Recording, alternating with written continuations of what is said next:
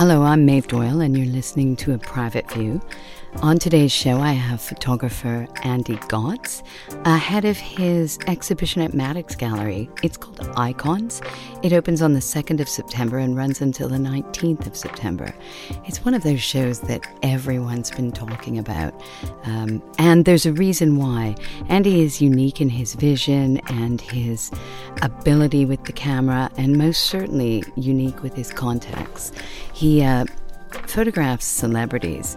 And that sounds very normal to us in this Instagram age. But when Andy started doing it 30 years ago with a Mamiya camera, it was another world. It was a world prior to email, it was a world prior to digital photography, and it was a world before Instagram. So I'm very honored, excited, and uh, happy to welcome Andy Gotts to a private view. Hello. Good afternoon. How are you? I'm very well. I'm very excited. This is my first interview properly for the exhibition, so I'm very, very thrilled. Uh, well, I'm thrilled to have you here. Now, how did you like my introduction about who you are and what you do, and, and how would you update that? Uh, um, I guess when people talk about me and 30 years and my career and people I've photographed, um, to me, it sounds like somebody else because I am a fan of movies, a fan of photography, and when I think of some names are photographed, it's almost like it's somebody else's life I'm hearing. It's, it's like someone else's story that I'm seeing. I don't see it as um, I'm not one of these photographers, and there are many out there who kind of caught the red carpets and they and they they see themselves as a, as a celebrity in their own right. Um, I I'm kind of the opposite. I see photography as a lovely hobby, and it's and I'm getting to meet my iconic uh, people from movies that I'm a, I'm a massive movie fan. That's what I am. I'm a movie fan that happens to be a photographer, basically. And it started with a chance encounter with Stephen Fry. Is that myth or is that real? No, Stephen Fry, God bless him and all that sails in him. Um, he is such a lovely human being. And I was a student in Norfolk. I was born and raised in Norfolk and very proud to be from there. And I was doing a course in photography. It was a two year course. A year one, you do all photography fashion, fine art, landscapes. Year two, you have to have one discipline for the entire year. I had no idea there was nothing that leapt out of the page that I wanted to do for an entire year. And so I was on the fence. I was thinking, is this the career for me?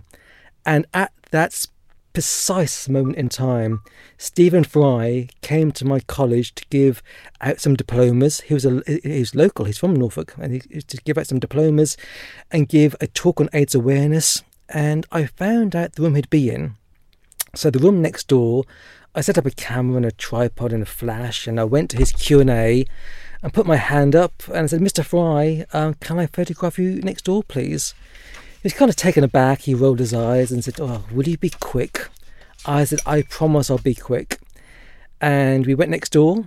Uh, he gave me 90 seconds. I took 10 photographs. That changed my life. Um, it's that eureka moment. All of a sudden, that thunderbolt hit me. Um, having someone famous, and, that, and if you think way back in 1990, there were only four TV stations. There was no cable, there's no Sky, and Stephen was doing three prime time shows every week. He was doing Blackadder, Jeeves and Wooster, Fry and Laurie. He was a megastar, and having a megastar ask about for you for you know 90 seconds, it was this, uh, dare I say, power trip. It was something, but it, it was unique and magical and that started me on my career. Yeah, it sounds like it gave your ambition purpose. Absolutely. And and so after Stephen Fry, you're still in school, kind of trying to develop your craft, perfect your craft, mm. learn your craft. How do we go from Stephen Fry to finishing art school? It still sticks with Stephen Fry. Stephen Fry has, has been a staple in my life for 30 years. So, um, Stephen has, has a broken nose and he hates being photographed, loathes it. But one of these shots, one of these 10 shots, he adored. And he said, Darling boy, will you do me a 10 by 8? Which I did. He took it home to Norfolk, uh, to South Wootton, where he, where he used to live, framed it, popped it on his mantelpiece. His best mate came home for Sunday lunch, that's Kenneth Branagh, saw the picture, I asked Stephen, who took this picture? But I think they were filming Stephen, um, Peter's friends at the time. And Stephen said, uh, a, a, local student. And he said, do you have a phone number? So Kenneth, uh, so Stephen gave Kenneth my Diggs phone number, and he was at the top of his career at the time Absolutely. too. Kenneth Branagh. Yeah, and and he and he, he phoned me up at, at, at, at my Diggs, and he said, "Well, do you mind coming to to, to, to Highgate and photographing uh, me and my wife Emma Thompson?" And I said, you know, absolutely, I'd be delighted to. So we, we, we. Did you pinch yourself? Well, I, I mean. Did you say, "Is this a crank call"? Well, I, I mean, a voice with Kenneth, you can't really uh, you know, not know it's him. And and so we, we kind of uh, swapped details, and swapped numbers, and, and he said, well, can you be here next mid next week? Which which we did, and I'd never driven to London before. How so, old were you at the time? Nineteen. Oh my goodness, that's amazing. And so I drove to London, uh, and, and then it's narrow streets uh, I, I, I, parked at, in this random driveway because I didn't know, but, but, there's nowhere to park, and I was panicking. So I just parked in this driveway. So I started unloading my equipment, and the door opened. Yes, you. What are you doing? What, what, what do you want? And I said, oh, I'm so sorry. I'm just parking my car. I'm here to photograph Kenneth Branagh, and it happened to be the actor Derek Jacobi. I was parked in. in, in, in, You're kidding me. Was, was of course, they all live together. They all live on the same road. It's like the Primrose Hill set. Mm-hmm. Once you get one of them, you get them all. And and he said to me, "I don't mind you parking in my driveway as long as I can have a headshot."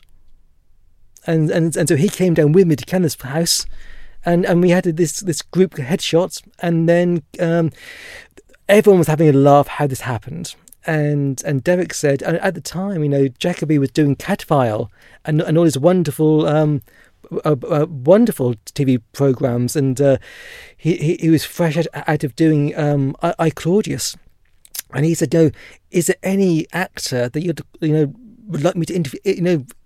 Hook you in with. I've just done a uh, TV thing with Bob Hoskins. Are you interested?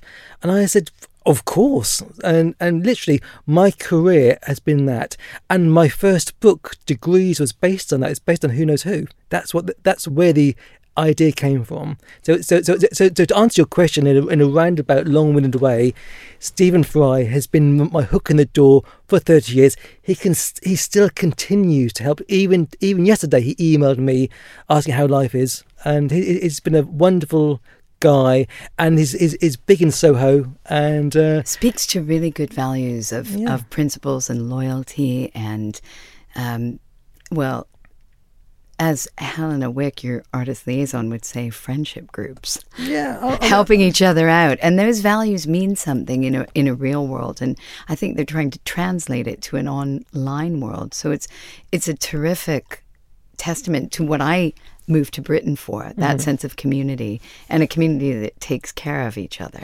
I think it's also because the way I shoot, it's just me and a camera. I've no assistants. I've nothing. It's just, it's just me lumbering my equipment around.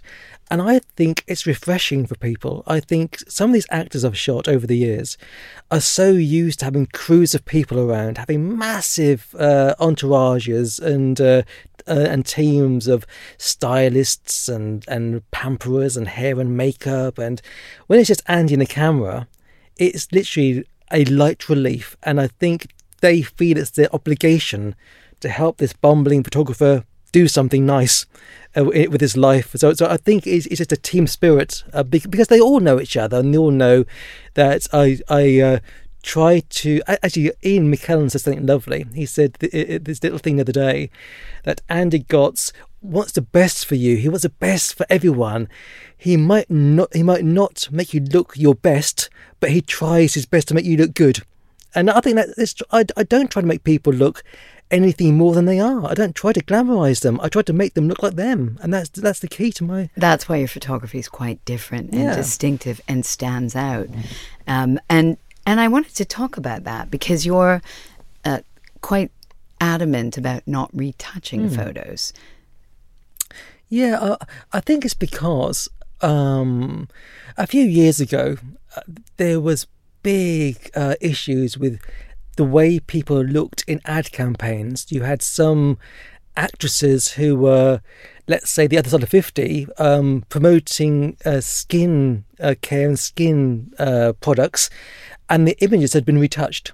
And it's like, well, what's the point in having a, a famous person if you can retouch the picture but you can't see the use of the product? And it's back then I was thinking, actually, faces are beautiful. Faces uh, are unique and they're glorious, and I would want to capture a portrait of that person, not an idealistic version, not a Vanity Fair front cover. This is what ideally they would look like. I want to photograph them as they are. So this in- includes wrinkles, crow's feet, pimples. It's it's the beauty of the face.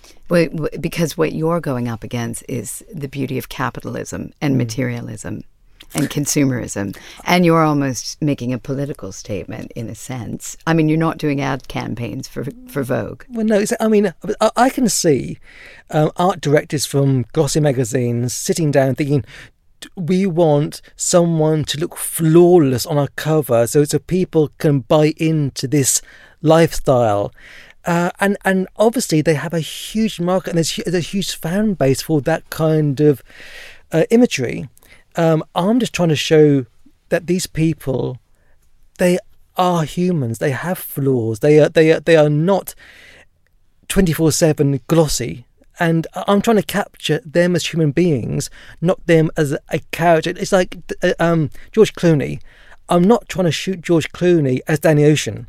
I'm shooting George Clooney as the George Clooney that wakes up in the morning, puts on his pants, brushes his teeth, have a coffee. That is George Clooney, not someone who pretends to to to uh, uh, uh, scam a casino. Uh, that's not who I'm trying to photograph. So I think that's the difference. In a sense, I see your photographs a bit like Vermeer's paintings. Oh, that's very kind. I mean, you let the uh, I don't want to use the word grotesque because that's also a construct, but but you let you let the character of the person come through in the nooks and crannies, which is what you were saying before. Yeah. And and I say that to, to, to lead into another question, which is what artists and photographers inspire you? Yeah, I'd say for different reasons. I'd say visually, aesthetically, Caravaggio. I can see massive. that. I can see that. That's why I mentioned Vermeer. Yeah, yeah. I mean, Caravaggio. I mean, there's something more storytelling about his work. The, the, the I mean, especially his uh, religious uh, paintings. I mean, there's, there's, there's the storytelling in the shadows. There's something hidden there, which I really love. So that so there's that part of artists inspire me. But, all but also with Caravaggio, sorry, I know I interjected, and because I've talked about this with your work before, he was painting aristocracy and and heads of churches and um, popes, mm. people who were important to society at the time. The cultural shift of the time you're in is nobody paints popes and arist- aristocrats anymore. Yeah. Everything is about pop stars, celebrities. Yeah, I mean, I mean uh, the, the yeah. parallel is quite obvious once you say it. I yeah, can see it. Yeah, I mean, but but that also goes back to the question you asked about editing and post production and Photoshop, etc. If you think back to way back when there was only painting and people would commission miniatures to be painted of their loved ones and, and, and their friends and family, the artist wouldn't do exactly what they looked like. They'd make, you know, a a good version of the lover, a good version of their family, because who's going to buy a rubbish picture of their lover? They want, want, want them to look glamorous and sexy. So, so that was where kind of pre Photoshop, the first editing happened. It was making somebody more glamorous than they were. And also making things that are private public. Exactly. And what you take out of the intimacy and privacy of a one on one sitting by airbrushing it and removing everything that's personal. Exactly. So so so um so aesthetically as a Caravaggio, but as an on an artistic level, as a human being, Lowry, I think his mentality his his uh, passion of self belief when he came down to London and and and the, the galleries galleries are saying actually your work's too naive. It's it's too childish. It will never sell. You need to change something and he said i'm not going to change um this is my work and i'm going to stay this this this this painter and i think i've been told so many times you know if you want to make a name for yourself you need to conform into the more glamorous looking uh, uh, photography make people look nicer And my answer is the same as Lowry's. Actually, I photograph for me. Lowry painted for him. It, it, it, it's it's the same mentality. I'm I'm doing it to keep me happy. And, It's and quite interesting par- comparison for two reasons. He was a bit of an outsider, wasn't he? absolutely, And also, Timothy Spall played the character in the movie, and Hmm. I know you've worked with Timothy Spall. yeah. I mean, uh, Tim is lovely, and uh, I mean, he's played Turner and he's played Lowry, um, and there's something when any actor portrays a living person or someone who has lived, how they have to get into character is I see the parallel when they come to a photo shoot and they almost like- like have to become a character to be photographed. They can't accept the fact. And I had this lovely conversation with Anthony Hopkins. Uh, was there's a couple of questions that always bugged me about actors and photographing them, and it was firstly, why do actors, whenever I ask them to be photographed, the opening gambit is, "I hate being photographed." Is the op- everyone's opening line? I hate being photographed. So I want to know why uh, that's the case. And he said, Andy, there are two reasons, two obvious reasons. He said, actors are actors because we don't like being ourselves. We like being characters. We like being, we like, we like, um, being submerged into something. We're all insecure. We, we, we, we don't like something about us and we want to get hold of something else and be someone else. And I can understand that. And he said the most obvious, obvious, obvious thing why actors hate being photographed. He said, "We- We spend our life being told, don't look down the camera lens. And now you're asking me to look down the camera lens. He said, That's alien. He said, he said My job is to avoid eye contact with the camera doing films, is, is, is to avoid it. And now you're saying to me, Look down the barrel. And he said, I can't do it. It's, It's so counterintuitive. he, he said it's so alien, and and, and I found find that so interesting. And so when an actor comes to be photographed by me, I can see them adopting a character to, to, to, so they're, they're, they're more, more comfortable to be photographed. And it's my job to stop that because otherwise my picture will look like any other portrait of the actor because it's their go-to face, their go-to mood. So I need to get that nipped in the bud straight away and make them not look like that. And that's. It's to it. amazing. I mean, I've spent some time looking at your work in preparation for this interview, and uh, not enough time because my observation with you is the more you look into what you do, the more that's uncovered. So Hmm. uh, I found David Lynch, uh, Lauren Bacall, Andrew Scott, Helena Bonham Carter, Dolly Parton, Tim Roth, Julianne Moore, Jodie Foster, Adam Ant. I saw the best photographs I've ever seen of Dustin Hoffman, Hoffman playing with a white shirt. Yeah. And I was it, it was sculptural in a way that blew my mind to be quite frank. He he looked so good playing with that shirt. And I don't know how I knew it was him, but I did. Just with the nose peeking through. Then there was Penelope Cruz, Danny DeVito.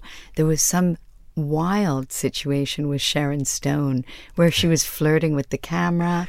Dita Von Teese, Juliette Binoche.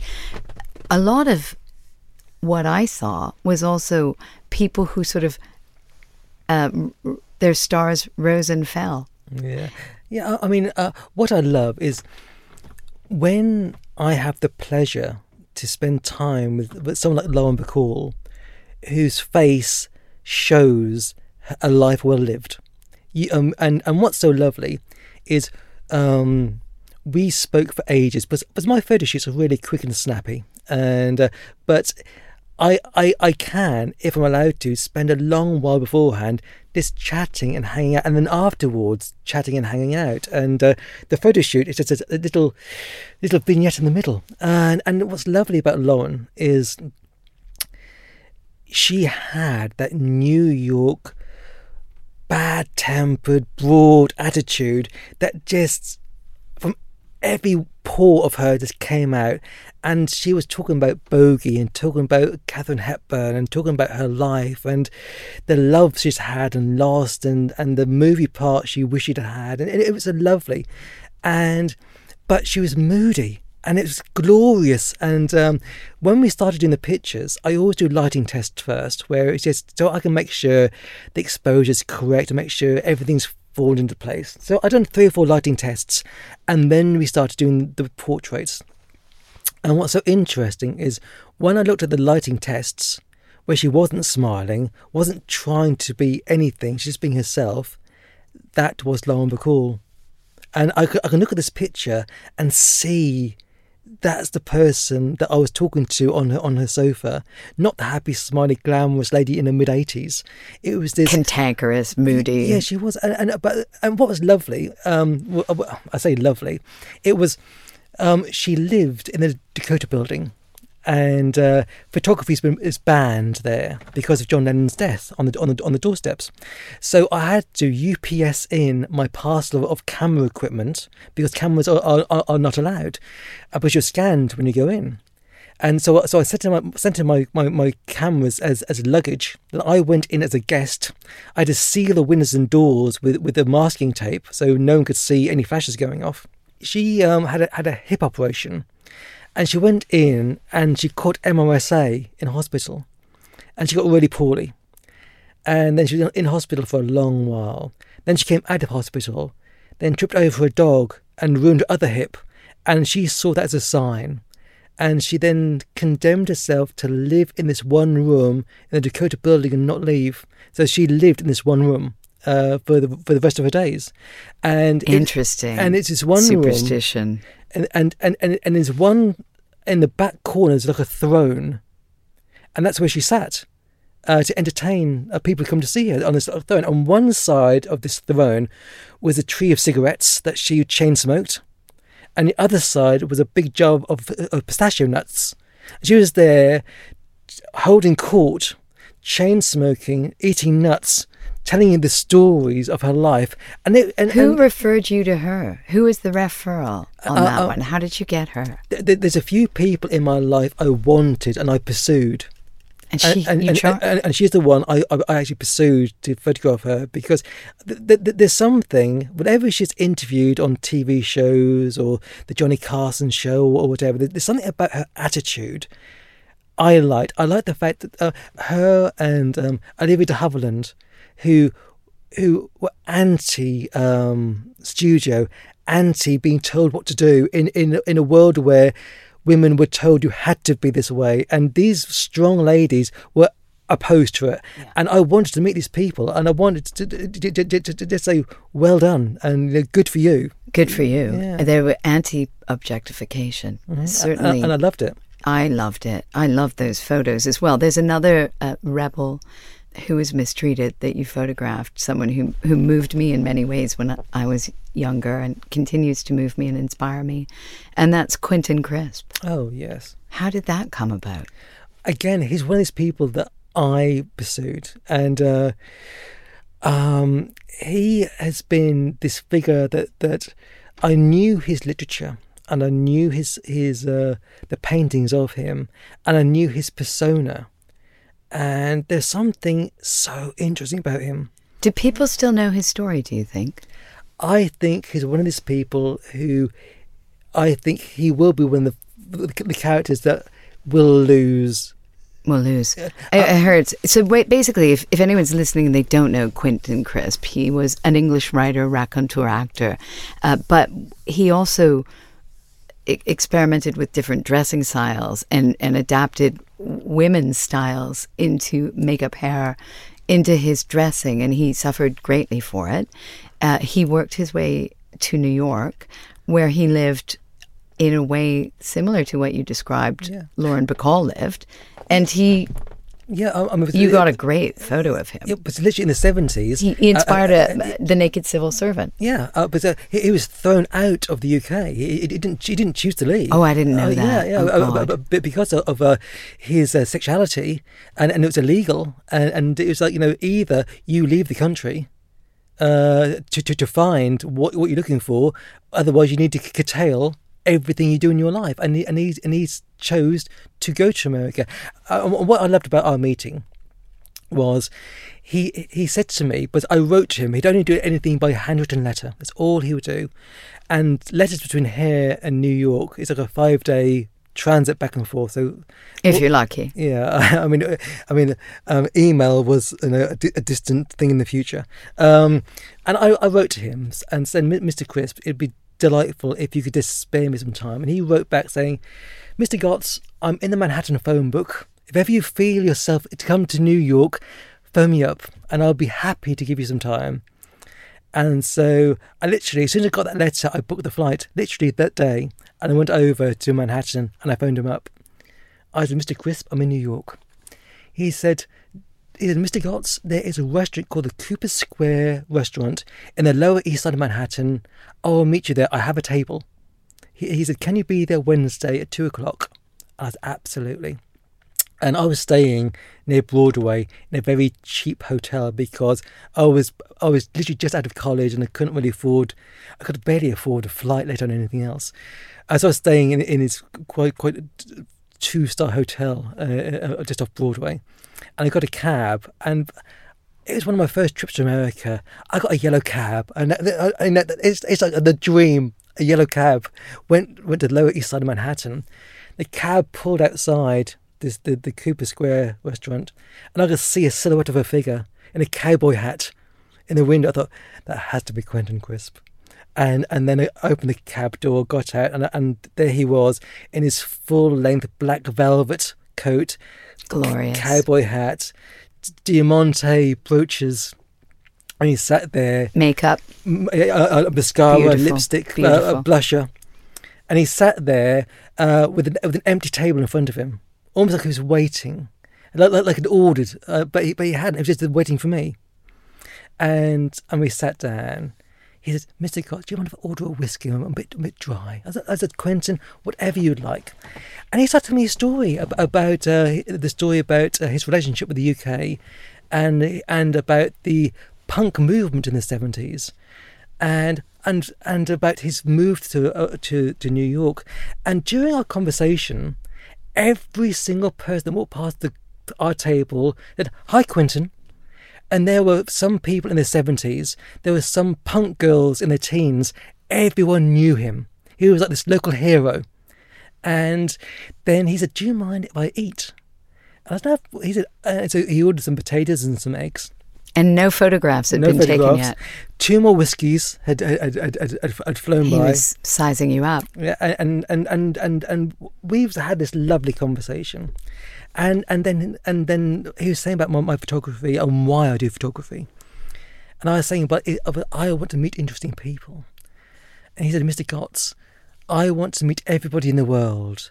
I'm not doing too bad lately and and and and that kind of that kind of stuck in my head and then I said to him, you know, do you mind? Because the light's going. I need to do natural daylight because I've, got any, any equipment with me. Can we? He, said, I've spoken, spoken to the manager and we can have a side room with a white wall. I said, perfect. So he went there. We'd done these pictures, and he was being glorious. Uh, and he, and he said, but he used to be a, a an artist model, so, so, he knew all the poses. He knew how to be had to be flamboyant or not flamboyant, be graceful or cheeky. He knew everything. And then we'd done this whole thing, and um, he said, Mr. Gotts, do you mind if you, if you call me a cab? But can I have one more whiskey first? and, and, and, and, the conversation continued. Of course. And then he got up, he got a napkin, he wrote this thing on a napkin, folded it in half, and put it in my pocket. And he gave me a kiss on the cheek and left. Okay. And then at this that moment, at that moment, the waitress came over with the bill, and he handed me the bill, and she said to me, uh, "He does this to every interviewer to everyone. Uh, he, How much was the bill?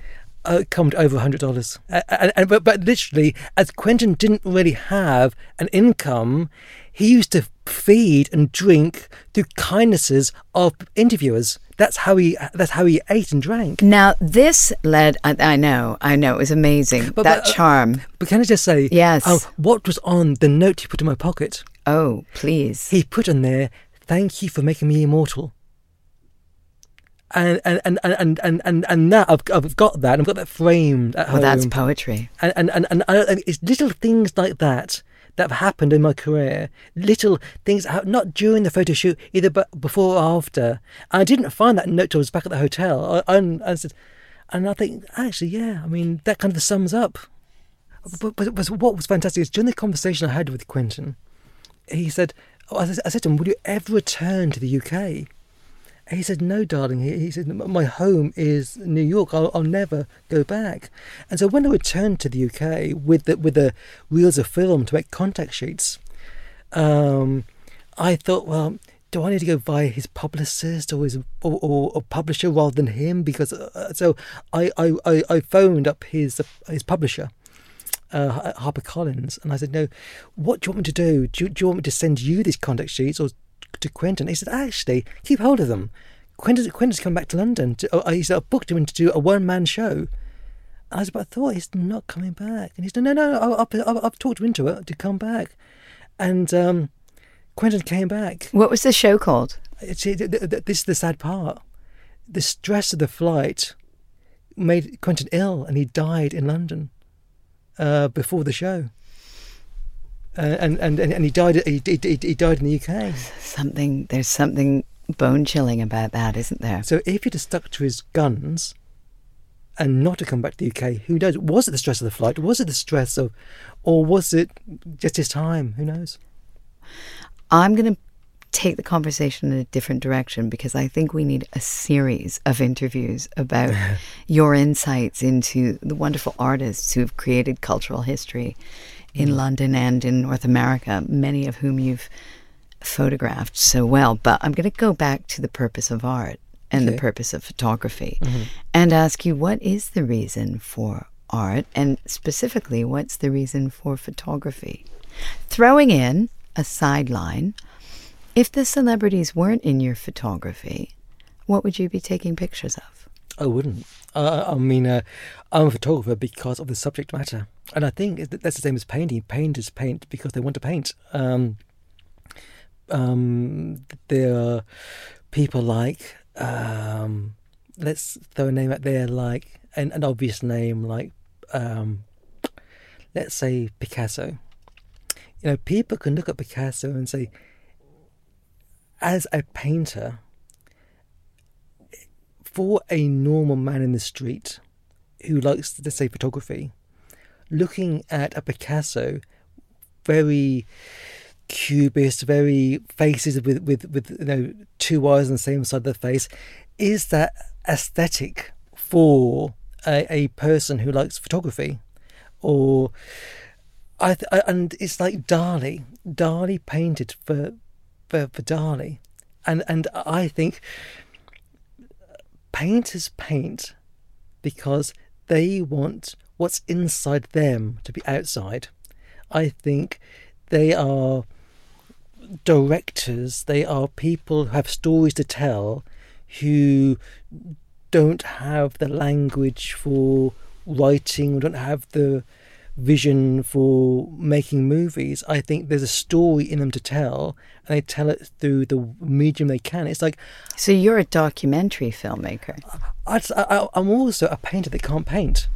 Uh, so what is the reason for art then? Is it, as you say, to help people find their way through life, help the individual, the artist? Yeah, but but I I think art generally is is, is a selfish thing. It, it it's something that people it's something inside they have to get out.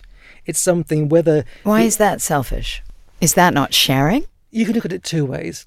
It's an artist wants to put out there what's in their head. Maybe it's because they want to share what's in there. Maybe they have.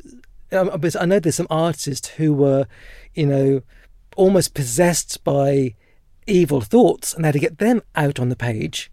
Like like like, like Blake, for example, had to get stuff out uh, of his head As a therapy. yeah, and, and I, think that comes across. But also, I think there's the entertainment value. I think there are artists that feel th- um, they want to get out of their self a something to entertain others. And with some painters, that they just want to get, get it out um, because it's, it's, like a journal. It's like um, you. Some people journal what they do in the day. Some people journal their thoughts and their upsets and their dreams and their ambitions. And other artists, that is their way of getting what's in their head out. And I'm pretty sure there are some epic paintings by the most famous painters in the world that people haven't seen.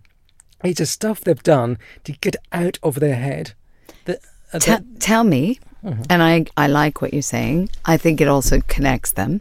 But you're saying you use it to cope with mental states or to understand yourself or self discovery or self actualization? Is it is it a way of mapping your way through life? I think so, and also an inner frustration. I think that's the thing. Mm, I, I, I, think, interesting. I, I think uh, personally, for, for I mean, I am a frustrated actor. I'm someone I wish I could act. I really do. And the nearest I'll ever get to Hollywood is photographing people in Hollywood. Uh, and, and, I think that's that is what I class as selfish. So so I am doing my job because I can't do what I want to do. So you're living vicariously behind the camera, mm. which most of the best photographers do. Now, until four years ago, you used the Mamiya mm. RB67. Yeah. What are you shooting on now? I still try and use that at, at shoots. I also take along a it's called a Phase One camera. Now, Phase One was launched in the digital era and uh, I was doing only film for years up until I shot Al Pacino, and I was told by his people, Al will only do a shoot if he can see what you're shooting at the time. And I said, well, I can do Polaroids. He said, no, no, no. Uh, he wants the actual shots of what you're doing. You'll have to do it digitally. And and so I had to for that shoot buy a digital camera, and then it progressed that that that was the day my camera bag expanded, I guess. So, so that would have been. What, what's the digital camera called? Phase one.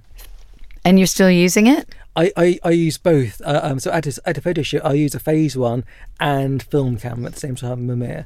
Um, but but the phase one, um, they for a film camera, phase one made a back to put on the film camera to do digital. They now make the entire camera body. Um, but but it's ah, I don't like digital. I don't like people's impatientness. I don't like the fact they don't want to wait a week to see a photograph anymore. Well, that was the alchemy, wasn't it? Because the magic. Because I can remember. I'll, I'll give an example. Paul Newman. I had to fly over to Connecticut. I shot Paul Newman.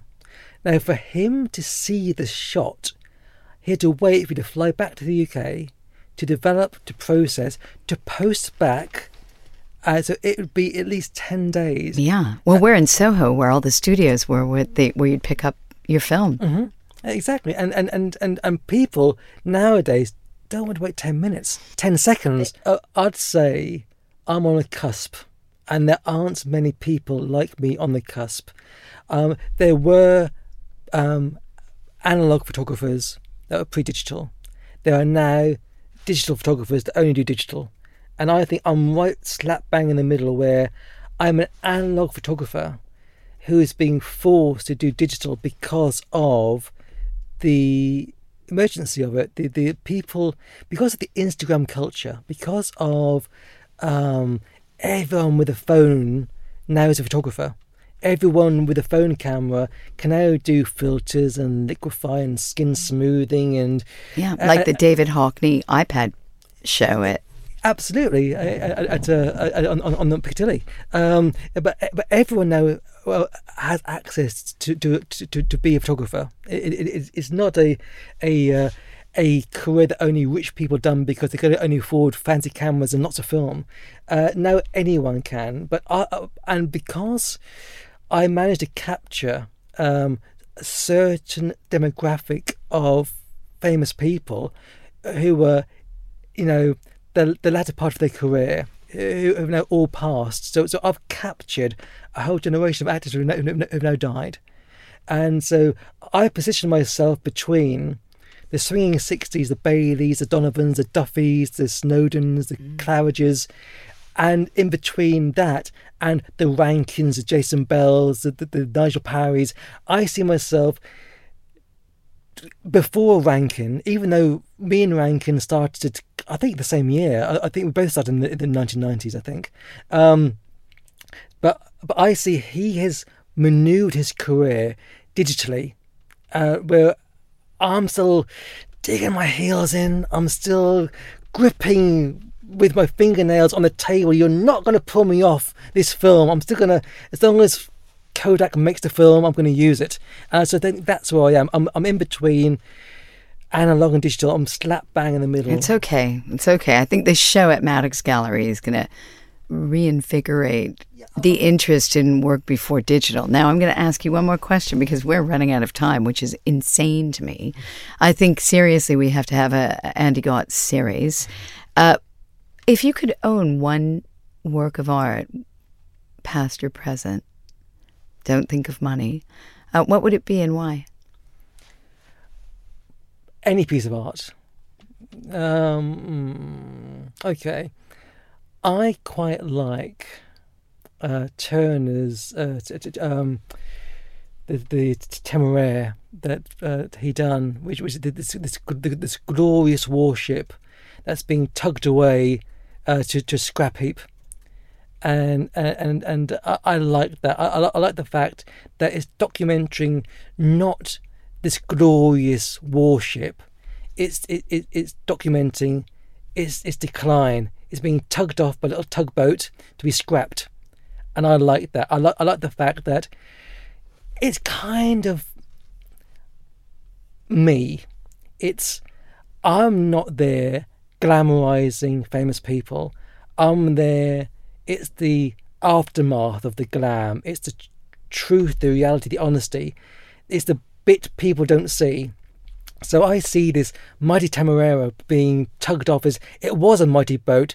These are famous people, but these this boat's being tugged off to be scrapped, and my my pictures are it's it's not glam, it's not gloriousness, it's people being honest, being true and true faces, and that's why at the Maddox Gallery, um, you're seeing pictures of these most famous people in the world, and you're in ways you will never ever see them again. Andy Gotts, thank you so much for your time. It's been a pleasure to meet you and to listen to your stories. If you're interested in seeing Andy's work, it will be at Maddox Gallery on Westbourne Grove from the 2nd of September until the 19th. There's incredible pieces that you could buy within the edition as well if you'd like to take something home. And think about Andy's values and his dedication to a real aesthetic in a world full of trickery. Thank you for listening to A Private View. We'll be back next week. Bye for now.